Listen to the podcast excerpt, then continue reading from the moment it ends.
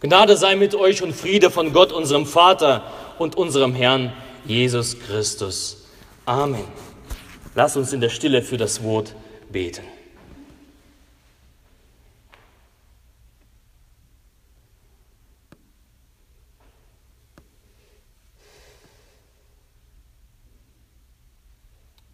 Herr, dein Wort ist meines Fußes Leuchte und ein Licht auf meine Wege. Amen.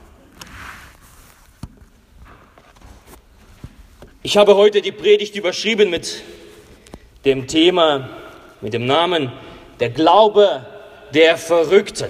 Der Glaube der Verrückten. Und zwar die letzte Woche hat mich eine Geschichte in der Bibel beschäftigt und angesprochen, einer der verrücktesten Erzählungen in der Bibel über zwei junge Menschen. Zwei junge Menschen, die jegliche menschliche Vernunft hinter sich gelassen haben und sich auf Gott verlassen haben, ihr Vertrauen auf Gott setzten und schafften das Unmögliche. Das, was unmöglich war, wurde eben möglich. Das ist die Geschichte von Jonathan und von seinem Waffenträger aus dem ersten Buch Samuelis, Kapitel 14. Vielleicht kennt er sie. Wenn, wenn nicht, dann werden wir, wir sie heute kennenlernen. Etwas zur Vorgeschichte dieser wunderbaren und verrückten Geschichte. Israel ist in einer äußersten Notlage. Israel hat starke Schwierigkeiten. Die Philister belagern, bedrängen Israel. Allein die Zahlen sprechen für sich. Und wenn wir Kapitel 13 vorher lesen, dann lesen wir, da sammelten sich die Philister zum Kampf mit Israel 30.000 Wagen, 6.000 Gespanne und Volk, so viel wie Sand am Ufer des Meeres. Und zogen herauf und lagerten sich bei Michmas östlich von Bet Aven. Philister, der übermächtige Feind, tritt Israel gegenüber mit Unmengen an Hightech-Waffen. So ein Streitwagen damals galt als die Innovation der Waffentechnik. Und äh, die großen Mächte, nur die großen Mächte wie Ägypten, die Philister, die konnten sich so etwas leisten. Dazu noch die Kavallerie, also die Pferde und die Infanterie. Eine riesige Armee sammelt sich, bahnt sich gegen Israel. Und was macht Israel? Israel hat nicht mal Waffen, lesen wir. Nicht mal Waffen, um sich zu wehren, nicht mal Waffen, diesen Feind zurückzuschlagen. Alles ist unter Kontrolle des Feindes. Die ganze Waffenschmiede, alle Schmiedereien sind unter der Kontrolle der Philister. Die Philister sind überall. Und die, die Israeliten, sie verstecken sich. Und wir lesen, als aber die Männer Israels sahen, dass sie in Nöten waren, weil das Volk bedrängt wurde, verkrochen sie sich in die Höhlen und Klüfte und Felsen und Gewölbe und Gruben. Israel ist weg vom Fenster, sie haben Angst, sie sind verschwunden, sie verstecken sich. Und dann kommt, kommt nämlich Jonathan, diese Geschichte, Jonathan und sein Waffenträger, diese Geschichte ins Spiel. Wir lesen weiter. Zwei junge Menschen, sie führen ein, miteinander ein Gespräch und wagen es, die Philister herauszufordern. Und ein, nur einer von ihnen hat ein Schwert. Das ist der Jonathan. Das zweite Schwert, was die Israeliten haben, das hat sein Vater Saul. Aber diese zwei jungen Männer, Jonathan und sein Waffenträger, sie sprechen miteinander und, und ich lese weiter. Und Jonathan sprach zu seinem Waffenträger, vielleicht wird der Herr etwas für uns tun. Denn es ist dem Herrn nicht schwer, durch viel oder wenig zu helfen. Vielleicht wird der Herr etwas für uns tun. Vielleicht wird der Herr etwas tun. Das sind keine Garantien für einen Sieg. Das sind keine Garantien fürs Überleben. Es ist kein Engel vom Himmel herabgekommen und gesagt hat, los geht's, Jungs. Zwei junge Kerle auf der einen Seite und 30.000 Wagen, 6.000 Gespanne und Unmenge an Kriegern auf der anderen. Ohne Zweifel, diese jungen Männer kann man als verrückt nennen, von Sinnen. Zwei gegen eine Armee. Wisst ihr, es gibt äh, so viel Unsinniges, Irrsinniges und Verrücktes in dieser Welt. Ich höre das ganz häufig. Menschen sagen, die, verrückt, die Welt ist verrückt geworden. Was hier in dieser Welt geschieht, die Welt muss nur verrückt sein. Verrückt von Gott weg. Und wie Paulus das nennt in seinem Römerbrief, erfinderisch im Bösen. Also richtig verrückt. Wir hatten ja die letzten Wochen die verrückten Clowns, die durch die Städte laufen und die Menschen erschrecken, bis sogar einer abgestochen wird. Die Mensch ist verrückt, bekloppt geworden. Und dann zeugt die Bibel oder die Kirchengeschichte von anderen verrückten Menschen. Also verrückt in dem Sinne verrückt. Also wenn ich einen Tisch verrücke von einem Ort an den anderen. Verrückte Menschen. Also gewisse Menschen, die den Rahmen verlassen. Die ihren alten Platz verlassen, das Gewohnte verlassen. Sie verlassen Konventionen. Sie überschreiten die Grenzen des Vernünftigen. Sie lassen sich sozusagen verrücken in eine andere Richtung, wo sie vorher da waren. Sie sind verrückt mit Glauben und mit Gott. Mit Vertrauen auf Gott sind sie bereit, dem Unmöglichen entgegenzutreten. Solche Menschen gibt es. Und so auch unsere zwei, Jonathan und sein Waffenträger. Vielleicht wird der Herr etwas für uns tun, denn es ist dem Herrn nicht schwer, durch viel oder durch wenig zu helfen. Und ich lese die Geschichte weiter. Da antwortete ihm sein Waffenträger, tu alles, was in deinem Herzen ist. Geh nur hin. Siehe, ich bin mit dir, wie dein Herz will. Jonathan sprach, wohlan, wir gehen zu den Männern hinüber und zeigen uns ihnen. Werden sie dann zu uns sagen, steht still, bis wir zu euch herabkommen, so wollen wir an unserem Ort stehen bleiben und nicht zu ihnen hinaufgehen. Wenn sie aber sagen, kommt zu uns herauf, so wollen wir zu ihnen hinaufsteigen. Dann hat sie der Herr in unsere Hand gegeben. Das soll zum Zeichen sein. Also, wenn die Philister sagen, Moment, wir kommen, dann sieht es schlecht aus. Aber wenn sie sagen, kommt herauf, wir zeigen es euch, dann ist es soweit. Dann ist es das Zeichen Gottes.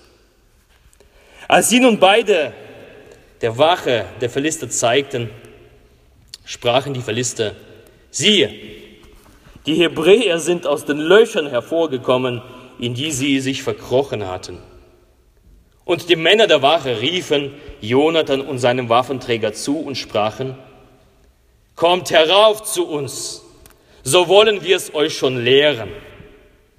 Da sprach Jonathan zu seinem Waffenträger, Steig mir nach. Der Herr hat sie in die Hand Israels gegeben. Was machen Jonathan und sein Waffenträger? Eine steile Klippe, eine, ein Felsen. Und sie klettern mit Füßen und Händen auf die Felsenklippe. Wer schon einmal eine Bergwanderung gemacht hat, einen, einen Gipfel erstürmt hat, der weiß, was es kostet, mit Händen und Füßen hochzuklettern. Sie sind unterlegen, denn sie stehen unten und die Armee steht oben. Sie sind im Nachteil. Alles spricht gegen sie. Da sind sie ja schon fast da und dann passiert etwas Unglaubliches. Sie sind da und nacheinander fielen die Philister vor den beiden. 20 Mann können sie mit dem ersten Schlag erwischen und die beiden merken, hey, die Gegenwart Gottes ist da. Er steht ihnen zur Seite in diesem Kampf. Sie sind nicht allein. In ihrem Glauben und zusammen mit Gott entwickelt sich das Gefecht zu ihrem Vorteil. Und wir lesen weiter, und es entstand ein Schrecken im Lager und auf dem freien Felde und dem ganzen Volk. Die Wache und die streifenden Rotten erschraken auch und die Erde bebte und so geschah ein Gottesschrecken. Dann kommen nämlich die Nachhut, die Hebräer, die sehen das Ganze, die gesamten Geschehnisse und kommen als Verstärkung und was machen die am Ende? Sie schlagen die Philister in Flucht. Und Vers 23, da lesen wir, so half der Herr Israel an jenem Tage. Eine unglaubliche Geschichte von zwei Verrückten, die den Mut hatten, das zu tun, was sie auf dem Herzen hatten. Das ist nicht einfach. Normalerweise orientieren wir uns Menschen danach, was andere denken, was andere denken könnten, wie die anderen das sehen, wie der das sieht und wer das sieht. Und das muss man ja miteinander vergleichen und das berücksichtigen. Aber zu gehen und das zu tun, was Gott einem auf den Herzen gelegt hat, das ist schwer. Auch wenn die Menschen mit dem, mit, auf dich mit dem Finger zeigen und sagen, das ist verrückt, was du machst. Wenn die Zahlen gegen dich sprechen, wenn die gesamte Logik gegen dich spricht, wenn die gesamte Erfahrung gegen dich spricht und alles schreit, es ist unmöglich. Doch wenn Gott dir etwas aufs Herz gelegt hat, dann sind auch unmögliche Ziele auf einmal möglich. Es bedarf des Vertrauens und der Hingabe. Gott, ich gehe mit dir. Und du bist an meiner Seite. Und vielleicht hilfst du mir. Vielleicht kann Gott etwas tun.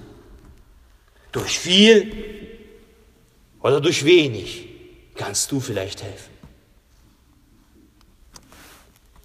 Wir Gläubige, wir bauen manchmal um uns herum, so eigentlich nicht manchmal, sondern häufig, so gewisse Rahmen. Ob das religiöse Natur die Rahmen sind oder traditionelle Natur oder unsere Bequemlichkeit, vielleicht unsere Vorstellungen, Erfahrungen, unsere Täuschungen, die hindern uns daran, alles in Gottes Hände zu legen, alles. Und wir halten uns an den Sachen fest und lassen den Gott nicht wirken. Solche Rahmen hindern uns daran, mit Gott zu rechnen. Wir haben uns selbst, aber auch Gott gewisse Rahmen aufgesetzt, gewisse Rahmen verpasst. Und wisst ihr was? Gott möchte diese Rahmen sprengen. Gott möchte diese Rahmen sprengen. Im Englischen gibt es ja so einen Ausdruck. Get out of the box. Also steig aus deiner Box heraus. Raus aus diesen Rahmen. Raus. Und Gott sprengt die Rahmen unserer Möglichkeit und stellt uns auf den Weg der Unmöglichkeit, damit das Unmögliche möglich werden kann. Das tut Gott. Er möchte uns aus dieser Box des Unglaubens befreien. Er eröffnet uns die Möglichkeit zu glauben. Gott kann es tun durch viel oder durch wenig. Wenn ich in die Geschichte schaue, stelle ich fest, dass die Geschichte den Verrückten gehört. Also nicht den Bekloppten, sondern den Verrückten. Die Geschichte wird von Verrückten geschrieben und gemacht. Ich liebe ja Technik, also ich habe ja hier zwei Geräte von Computer. Vor 41 Jahren hat ein Computerfreak und ein Spinner und Studienabbrecher mit der Beatles-Frisur zusammen mit seinem Schulfreund eine Firma gegründet, um Software für Personalcomputer zu entwickeln. Software und Personalcomputer, zwei Begriffe in der Welt des Jahres 75, die kaum jemand kannte damals. Und sein Traum, sagte damals Bill Gates, eines Tages werde ein PC an jedem Schreibtisch in jedem Hause stehen. Und das hat er damals gesagt, als so ein Rechner so viel Platz gebraucht hat wie alle meine äh, Bücherschränke zusammen. Unmöglich. Hätte Bill Gates damals gedacht, dass heute ein Tablett auf der Kanzel einen Platz findet, dass ein kleiner, das Computer hier vorne das Wort Gottes predigen kann und zumindest aufzeigen kann. In den Zeiten der großen Rechner. Zu Beginn des 20. Jahrhunderts Henry Ford Er hatte nämlich einen Traum, die Welt auf die Räder zu stellen und ein Fahrzeug für, eine, für die Allgemeinheit zu bauen. Unvorstellbar! In der Welt von Pferden und Gespannen. Und heute reden wir sogar über die Maut für in Europa, in Deutschland, weil es zu viele sind. Die Gebrüder Wright, sie hatten einen Traum, dass die Menschheit fliegen kann. Sie bauten ein Flugzeug und heute zwei Stunden bis Mallorca, Sonne, Strand, ausruhen. Alles möglich. Und letzte Woche habe ich gelesen, dass äh, der, der längste Flug jetzt äh, hier viel kürzer geworden ist, von, von 16 Stunden auf, äh, auf 15, noch was. Tausende von Kilometern kann so ein Flugzeug überbrücken. Das waren Menschen, die ihre Box verlassen haben, die Rahmen ges gesprengt haben. Sie wurden im wahrsten Sinne des Wortes verrückt von ihrem Normalsein, das, was sie gewohnt sind, auf einen neuen Weg. Weg vom Standard, weg vom Mainstream. Aber die Kirche Gottes, die Gemeinde Gottes hat schon immer verrückte Menschen beherbergt. Nach so einem Verrückten ist ja unsere Landeskirche benannt. Morgen feiern wir den Tag der Reformation, Martin Luther und seine Botschaft, die Gnade Gottes für jeden Menschen ohne eigenen Zuverdienst.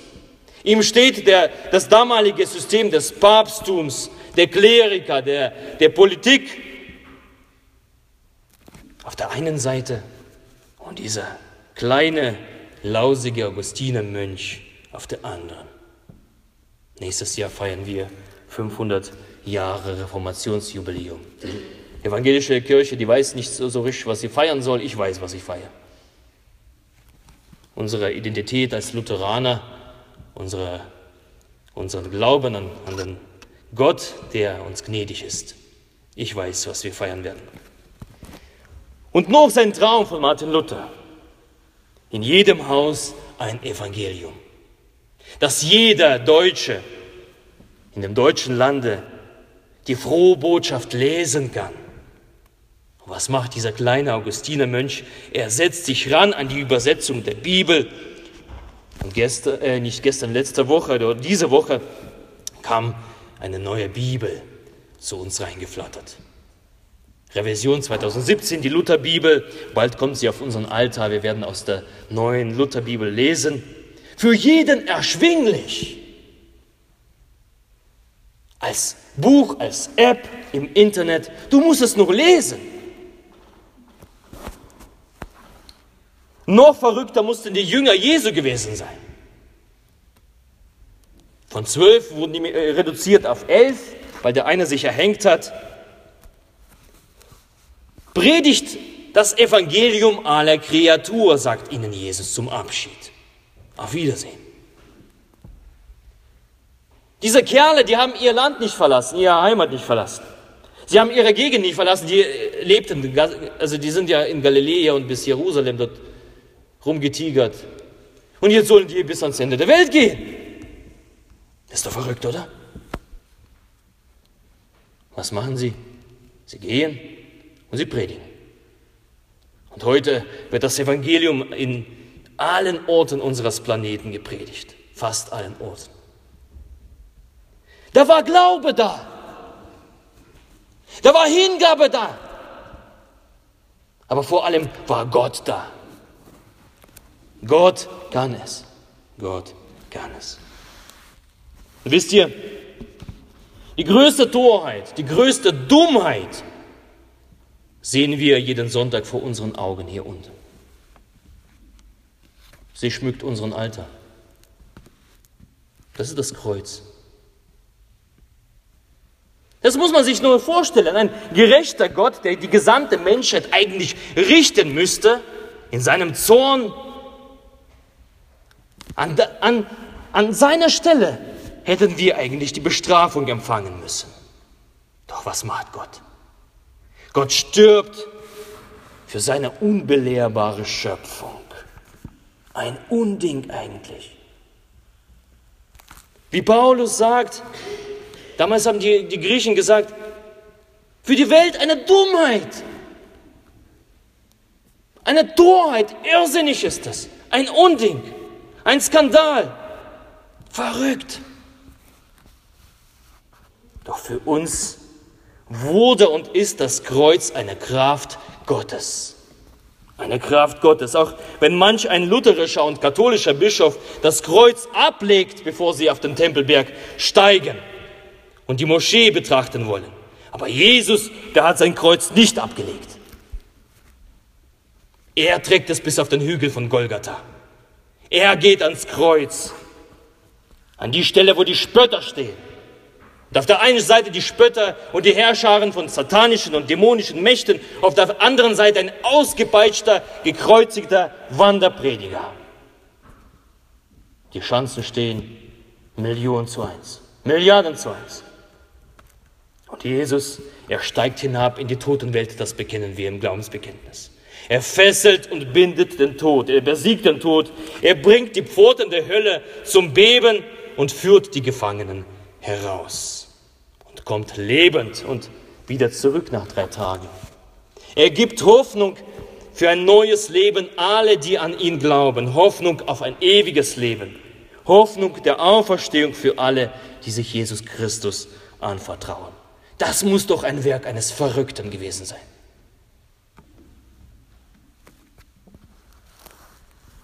Warum heute diese Geschichte? Jonathan, Luther, Jünger und Jesus, alles Verrückte. Ich möchte uns mit dieser Predigt herausfordern, mit Gott zu rechnen. Einerseits bei uns in der Kirche, und in den Gemeinden. Ein bekannter und, mir, äh, und äh, von mir sehr geschätzter Politikwissenschaftler Hamed Abdel Samad, der schrieb letzte Woche in der Zeit, das Christentum erlebt im Orient einen Niedergang und im Westen einen Rückzug. Das Schlüsselwort zu diesen drei Phänomenen ist Spiritualität. In den islamischen Ländern akzeptieren die Kirchen die Rolle der Schutzbefohlenen und mussten sich dem Islam geschlagen geben. Im Westen verteidigen sie ihre Privilegien und beklagen ihre leere Gotteshäuser. Wenn ich meine Kirche so anschaue, dann wird mir tatsächlich bange. Da kriege ich Angst, ja. Wenn ich meine Kirche anschaue,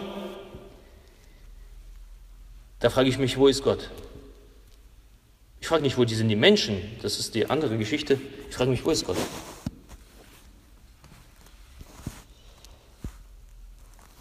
Wir werden ja immer weniger, wird gesagt. Wir werden immer kleiner und die Strukturen werden immer größer und dann beginnt der, die Leier, die Leier, der will sich beklagen und, und, und so weiter.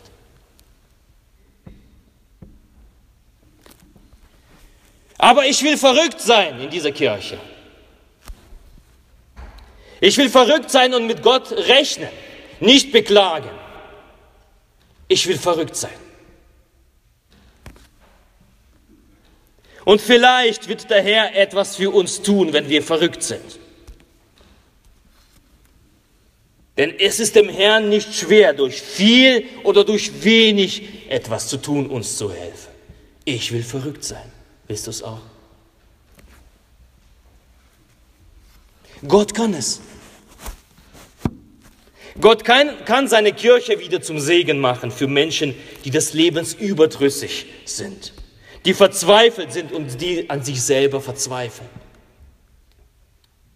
Gott kann es trotz Strukturreformen, liebe Leute, wir brauchen uns darüber nicht zu beschweren.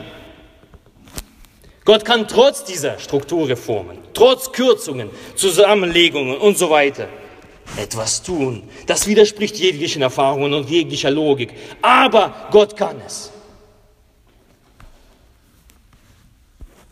Die Kirche braucht mehr von verrückten Gläubigen. Bist du so ein verrückter Gläubiger? Oder bist du noch jemand, der sich beklagt und in ein Loch verkriecht, wie die Israeliten damals? Die Kirche braucht Menschen, die nicht achten auf Statistiken und Zahlen, sondern das tun, was Gott ihnen aufs Herz gelegt hat. Die sich nicht durch Erfahrungen abschrecken lassen und Gott wirken lassen. Vielleicht kann er etwas tun. Und dann möchte ich als zweites mit uns mit dieser Predigt herausfordern, mit Gott in unserem Leben persönlich zu rechnen. Rechnest du in deinem Leben mit Gott? In deiner Familie? Glaubst du noch an Versöhnung und an die Liebe in deiner Familie? An Wiederherstellung von Beziehungen? Rechnest du mit Gott, wenn du krank bist? Oder hast du schon aufgegeben, die Hände zu falten, weil die Erfahrung zeigt, dass es nichts bringt? Rechnest du noch damit, dass Gott dir vergibt dass er dir ein neues Leben schenken kann, das nie endet, dass Gott dir ein fröhliches Leben schenken kann, ohne Bitterkeit? Oder denkst du, ist das alles für die Braven gepachtet? Aber lass dir das heute sagen, Gott kann es. Gott kann es tun. Denn dem Herrn ist nicht schwer, durch viel oder wenig zu helfen. Das kann Gott. Gott kann in deinem Leben wirken. Er kann in deinem Leben gegenwärtig sein. Gott ist eben nicht tot. Er ist kein Götze. Er lebt und er hilft. Das Einzige, was es bedarf, was es dazu von uns bedarf, sich ihm hinzugeben und sagen, hey Gott, hier bin ich. Sich in seine Hände fallen zu lassen. Dein Leben völlig ihm anzuvertrauen. Verrückt im Glauben zu sein. Und Gott verrückt zu lieben. Fühl dich heute herausgefordert, deine Box des Unglaubens zu verlassen. Lass dich auf den allmächtigen Gott ein. Sag ihm, ja Gott, ich möchte mit dir gehen. Ich wage den Schritt des Glaubens. Und vielleicht, und vielleicht wird der Herr etwas für uns, etwas für mich tun. Denn dem Herrn ist nicht schwer, durch viel oder durch wenig zu helfen. Und der Friede Gottes der Höhe ist als alle Vernunft. Bewahre eure Herzen und eure Sinne in Christus Jesus. Amen.